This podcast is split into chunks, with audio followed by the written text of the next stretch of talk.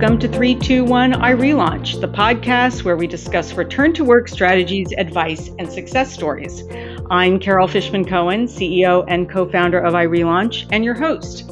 Today, we welcome Alex Mooney of Amazon. Alex is a senior manager of DEI talent acquisition programs and a 12 year Amazonian, serving in increasingly senior HR roles, most recently in innovative talent pipelines and DEI talent acquisition. Alex is the founder of the Amazon Returnship Program and leads other global talent acquisition programs. Under Alex's leadership, Amazon's returnship program has committed to hiring 1,000 returners over the next few years. His team of dedicated talent agents help candidates refresh their interviewing skills and translate their competencies into Amazon's leadership principles, and coach hiring teams to interview and assess candidates based on their potential rather than on their resume or current skills. Alex's prior experience includes human resources related positions across Amazon, Samsung, and Sprint. Alex, welcome to 321 iRelaunch. Thanks, Carol. Thanks for having me. Well, thanks for being here. And I want to know if we can start by asking you to give us an overview of the Amazon Returnship Program. Sure. So, the Amazon Returnship Program is an opportunity on ramp for professionals who have paused their careers. So, our program is really designed to help people pick up where they left off. The returnship is paid, it is um, on our corporate roles, 100% virtual. In our operations roles, uh, we, we, do require people in person in, in that production environment. Um, but for our corporate opportunities, the IT equipment is provided. 100% virtual, as I mentioned. Uh, all of our returnships are 16 weeks long in duration. And uh, for those who are required to work in site in that production environment and operations, we do provide uh, relocation assistance for the returnship opportunity.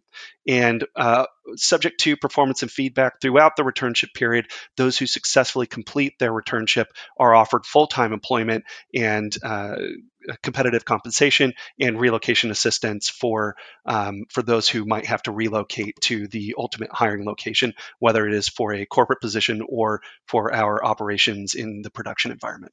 Thank you. Um, I have a follow up question for you about do the returners enter the program in groups and cohorts, or do they come in one by one? And and how does that that part of it work?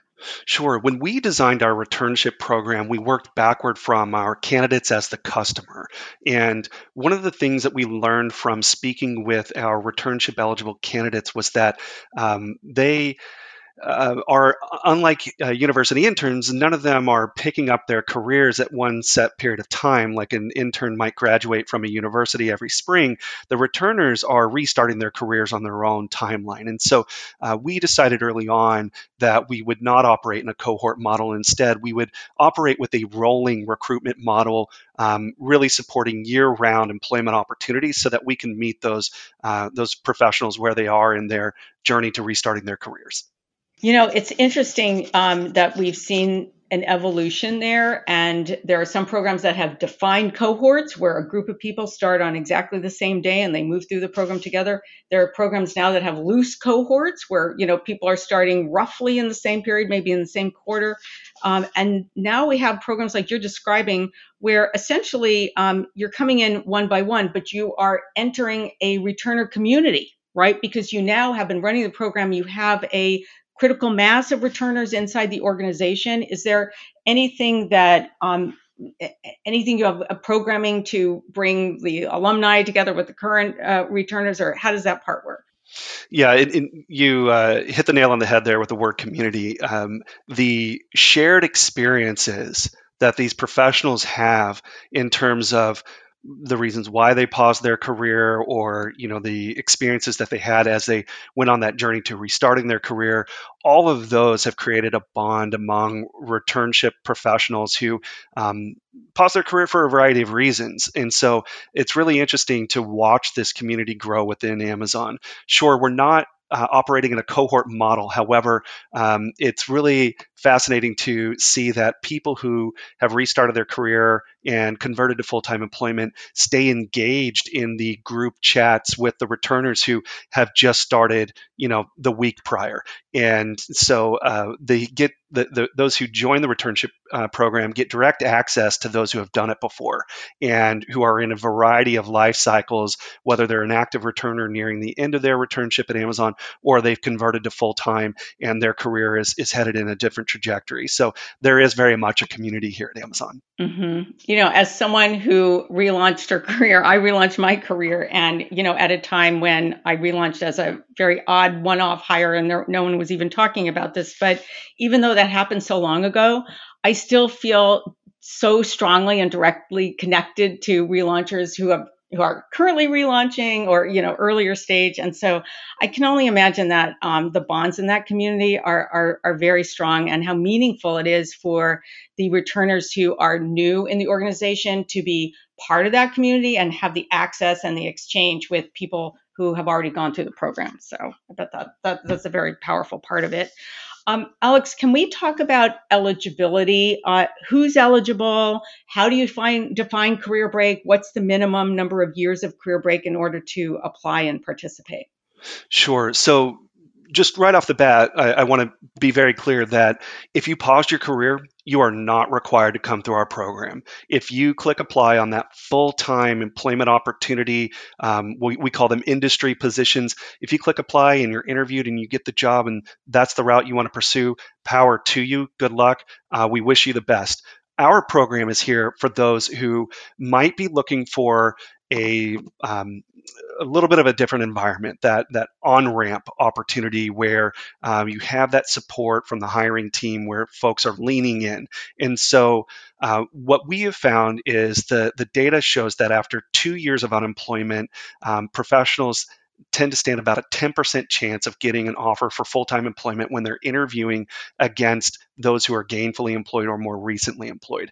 However um, the decline in those um, offers to people who have paused their career really happens after one year of unemployment. So we um, established our minimum eligibility criteria as one or more years of unemployment or underemployment.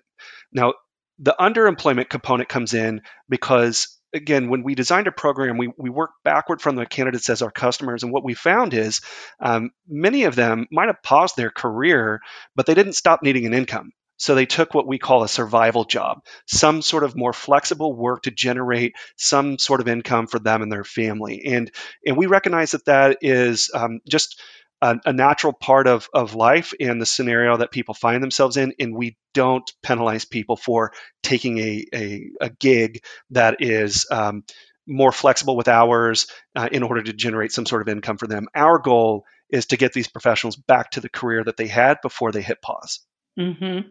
So I just want to underscore this for our listeners that don't self select out of the program because somehow you think you're not qualified. Um, oh, I you know, I really appreciate what Alex is describing here in terms of um, different scenarios under underemployment, that you know, different um, def- definitions of career break. Let Amazon decide if you're eligible. Is, is that does that sound consistent with, with how you think about it? Absolutely. In fact, you know, we expect people to take survival jobs. So, um, mm-hmm.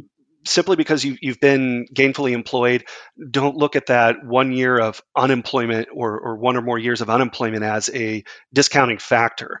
Um, consider yourself, you might be underemployed because your professional career um, may not be where you're currently working. You might be just generating an income for your family with a more flexible hours or more flexible work opportunity, we're here to help you get back to doing what you were doing before. Um, I have a question about when people are going are at the beginning of the application process. Do you ask like pre-qualifying questions like have you taken a career break of two years or more? Do they have to answer that kind of question before they move forward in the application process online? Not at all. It's a standard application process. Um, you know, you simply click apply, upload your resume, and, and our recruiters will uh, review your resume and, and, really vet your eligibility and reach out to you. You know, if you meet the eligibility criteria. I think the key thing for the applicants to know is that um, we recognize that people pause their career for a variety of life circumstances, um, some of them planned, some of them unplanned. And mm-hmm. so, where you on your career might differ from your neighbor next door who paused their career. And so, our job requisitions post the minimum eligibility criteria as three or more years of experience in a given field. However, we have folks who um, on average have about 10 years of professional experience. That's what we're finding uh, and on average about five years away from their career. But we've we've had folks who have 20 years of professional experience and 12 years away from their career or what have you. So that minimum eligibility those basic qualifications of three or more years in your field really that's just kind of the floor of the opportunity. And we're mm-hmm. interested in evaluating candidates on a case by case scenario so that we place them in the right roles and right employment levels at amazon on.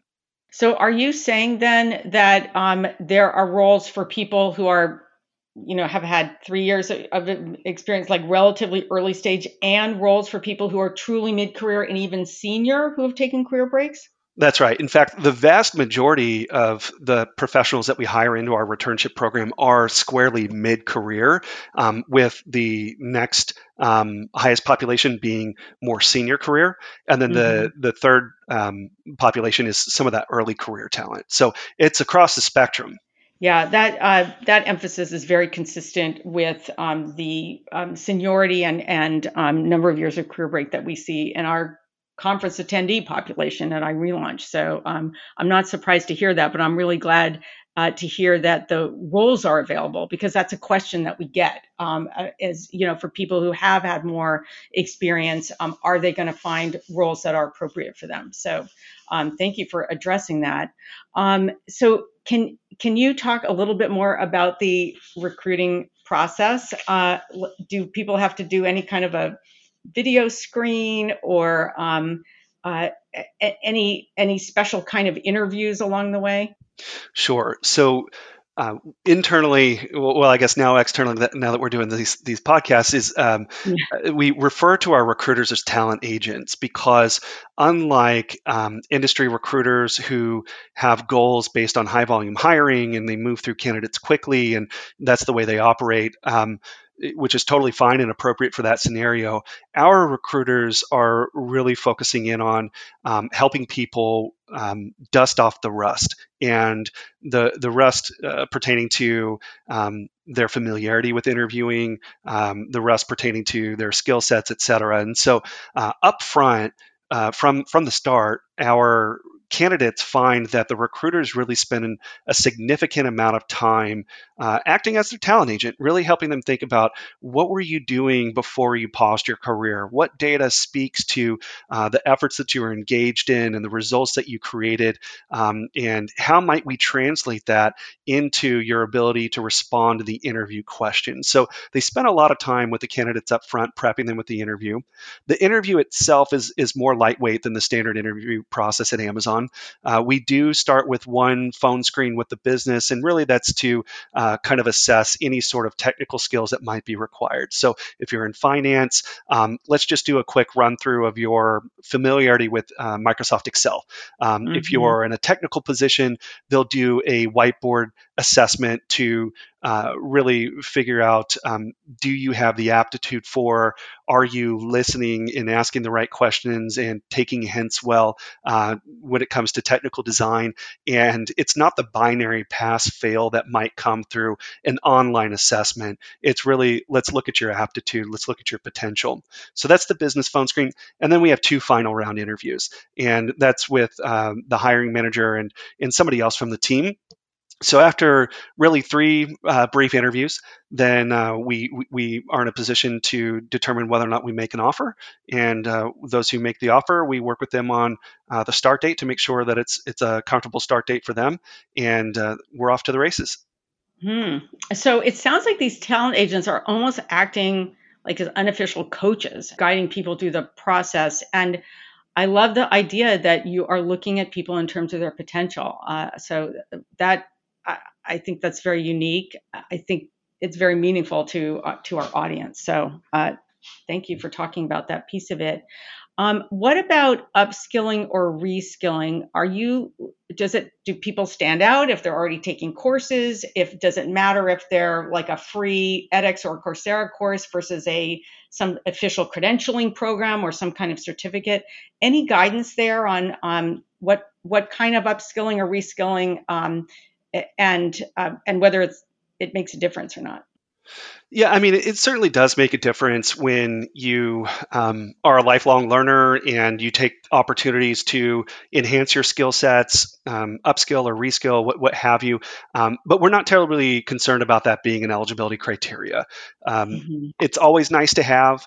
It uh, certainly, from the candidate's perspective, helps you mentally shift and uh, rethink about the field in which you operate and stay relevant.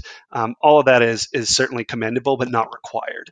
Um, mm-hmm. But as it relates to uh, really the skill sets that we're looking for for each job that we're hiring for, we we're really uh, focusing on assessing whether or not you have the fundamentals for the position. So, if you're a business analyst, do you have the analytics fundamentals? Are you familiar with um, advanced Microsoft Excel? Do you have any sort of exposure to dashboarding or uh, SQL, you know, data mining, those sorts of things? Um, similarly, finance, do you have the financial acumen? Software mm-hmm. development, do you have the computer science background? So on and so mm-hmm. forth. Mm-hmm. Makes sense. Um, we always think that uh, that courses are, are powerful signaling to an employer about how serious you are about uh, returning to work, and also can really help build your confidence if you feel uh, uh that that you have upskilled. So that all of that broadly helps a candidacy. But um, thank you for, for the details on on, on your perspective there. Um, all right. So can you can we jump to what happens at the end of the program? Uh, so can you talk to us about uh, statistics on what percentage of the people who complete the program then get hired? Sure. So our program North Stars are twofold. The first one being what is the net promoter score from the returner? So the returner's response to, I would recommend Amazon as a great place to restart your career. And then the second one being uh, we want to convert a minimum of 90% or more to full time. And uh, so both uh, North Stars being 90% or better. And so by focusing in at 90% or, or better, converting to full time, that allows us to um, lean in and bring in more professionals who might be a little bit more rusty with their skill set uh, while also ensuring that our program is setting them up for success.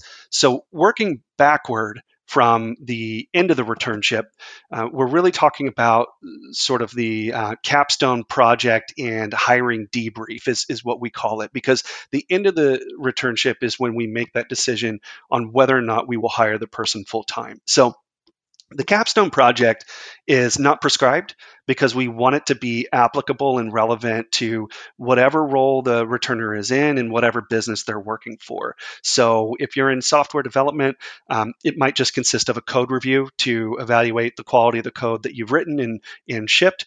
Um, for finance, it might be uh, you've identified cost savings opportunity and you wrote a paper and you've presented the paper, and that's your capstone. So, uh, again, we want it to be real tangible, substantive, and relevant. And then that uh, capstone presentation is uh, presented to the hiring manager and the mentor. And then at Amazon, we have a role in the interview process called a bar raiser. And they're really there to make sure that we're continually raising the bar on the quality of talent that we're bringing into the company. And so that bar raiser sits in on the capstone presentation as well. And then once the presentation concludes, the manager, the mentor, the bar raiser, they have their hiring decision debrief, and we determine whether or not uh, to make an offer for full time employment. Um, part of that debrief also includes an evaluation. And the evaluation is both the returner's self evaluation as well as the hiring manager's evaluation.